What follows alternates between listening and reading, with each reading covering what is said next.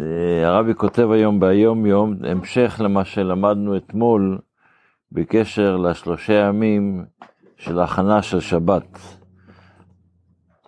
אז אמרנו שביום רביעי מתחילים את השיר, מסיימים את השיר של יום בשלושה פסוקים שנקראים לכו נרננה הקטן. אז אומר הרבי ביאור הפסוקים, ג' הפסוקים לכו נרננה, על פי מידה ממוצעת, מידת כל אדם, אז הרבי מסביר ככה, ביום רביעי, כשמתחילים לחשוב מאיפה לוקחים עבור השבת, מאיפה יהיה מספיק כסף, אולי אין מספיק כסף לשלם לשבת, הן בפשטות והן איך עושים את השבת. אצל כל יהודי שבת היא הרי משהו קצת אחר ומומם יותר מאשר יום רגיל. אז ישנה הרגשה של מראה שחורה, כי לא, לא תמיד יש לה כסף בשביל השבת, או אין לו, אין לו את החידוש שייתן בשולחן, וכל הדברים שכל אחד מכין את עצמו לקראת השבת. אז העצה היא, לכו נרננה, נלך בביטחון. אבל כשמגיע יום חמישי, ונסע קרוב יותר לשבת, ועדיין אין, אזי כבר לא זה כבר, זה לא לרננה, זה כבר, הבן אדם כבר לא משמח, הוא כבר לא יכול להיות כל כך שמח. מבינים שצריך לעשות משהו. אך כאשר ביום, יושבים ביום חמישי בלילה ולומדים חסידות, היה מנהג שאנשים היו יושבים ליל שישי, מה שנקרא, משמר, כל אחד עם הגישות שלו. אז ביום שישי אפשר להרגיש כי אל גדול אדוני הוא מלך גדול. ואם זה עושה היהודית לשבת, עם הדבר הזה, עם ההרגשה הזו, שהוא הכין את עצמו לשבת, יכול לעשות לשבת בצורה אחרת לגמרי.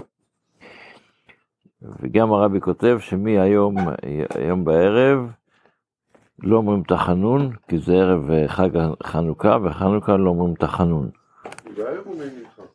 מנחה. מנחה לא אומרים תחנון. אוקיי, בספר המצוות לומדים היום עדיין גם את המצווה של טומאת אוכלין, וגם את המצווה של... ש... מתחילים ללמוד את המצווה של כלים, איך כלים נמצאים וכולו. אז היות שזה תנועת אוכלים אנחנו כבר לומדים כמה ימים, אז אנחנו הולכים ליד החזקה, אלה שלומדים שלושה פרקים ליום, שזה על, על המבנה של שלושה פרקים ליום, הרבי סידר את הספר המצוות, את הלימוד של הספר, ספר המצוות. אז ההלכה האחרונה של הלכות תרומת אוכלין לומדים ככה, אף על פי שמותר לאכול אוכלים טמאים ולשתות משקים טמאים, רק לכהנים אסור, אבל בן אדם רגיל, מותר לו, הוא לא... חסידים הראשונים היו אוכלים חוליהן, את האוכלים של חולין, בטהרה. גם את החולין, גם דברים שאתה לא, אין לך בעיה לאכול אותם, היו נזהרים לאכול אותם בטהרה. ונזהרים מן הטומאות כולם כל, ימי, כל ימיהן. והם, האנשים האלה היו נקראים פרושים. ודבר זה להקפיד לאכול גם כן דברים שכולין, גם כן בקדושה וטהרה, קדושה יתרה היא, וזה דרך החסידות. ושיהיה אדם נבדל ופורש משאר העם, ולא ייגע בהם, ולא יאכל, ולא ישתה עמהם, שהפרישות מביא לידי טהרת הגוף ומעשים רעים.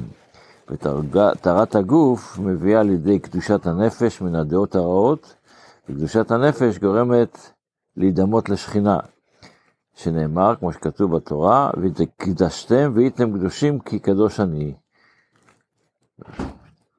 זה מה שלומדים, אחד הדברים שלומדים היום בספר המצוות. בתפילה אנחנו עברנו ללמוד היום קצת, אתמול גם כן, את הנושא של מצוות חנוכה, כי מהיום בערב אנחנו... מדליק, אחד הדברים שעושים זה מדליקים נרות, אבל בחנוכה יש כמה מצוות. חלק מהם קשורים גם כן לתפילה, אז אותם אנחנו נלמד עכשיו. יש מצווה, עוד לפ...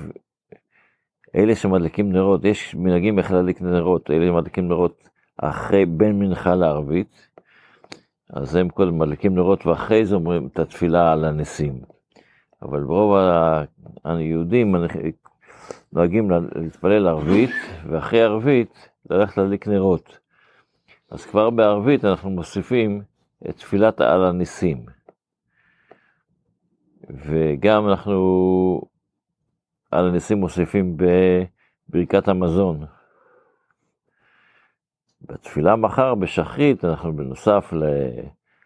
לעל הניסים נוסיף גם כן את תפילת הלל, וגם יש קריאת התורה מיוחדת לכל יום בימי חג החנוכה, שזה קריאה של חנוכת המזבח בבית המקדש, זה פרשת בעלותך בספר במדבר.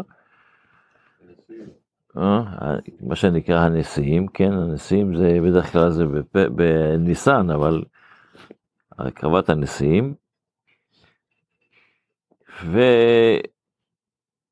וזה המצוות שקשורות לתפילה, שקשורות לחנוכה.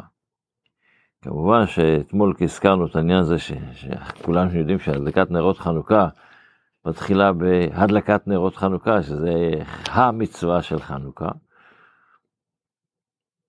ועל זה למדנו אתמול כמה דברים, שהמצווה היא איפה לשים אותה, זה מנהגים עוד הפעם שונים, אבל המידה, לפי איך שזה נקבע בהלכה, וזה להדליק את הנר, שיהיה הנר בצד, בצד שמאל, והמזוזה בצד ימין של הדלת, ואז אתה נכנס מוקף במצוות.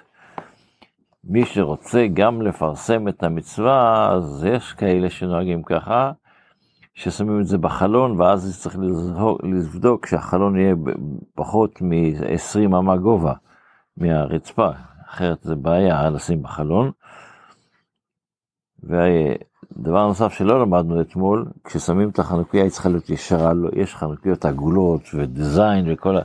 החנוכה צריכה להיות ישרה, הנרות צריכים לעמוד בצורה ישרה, ועוד הרבה פרטים, אבל כולנו שלנו חנוכה שמח, עם בשורות טובות, שיהיה לנו את כל הניסים ועל הניסים ועל כל... אולי מחר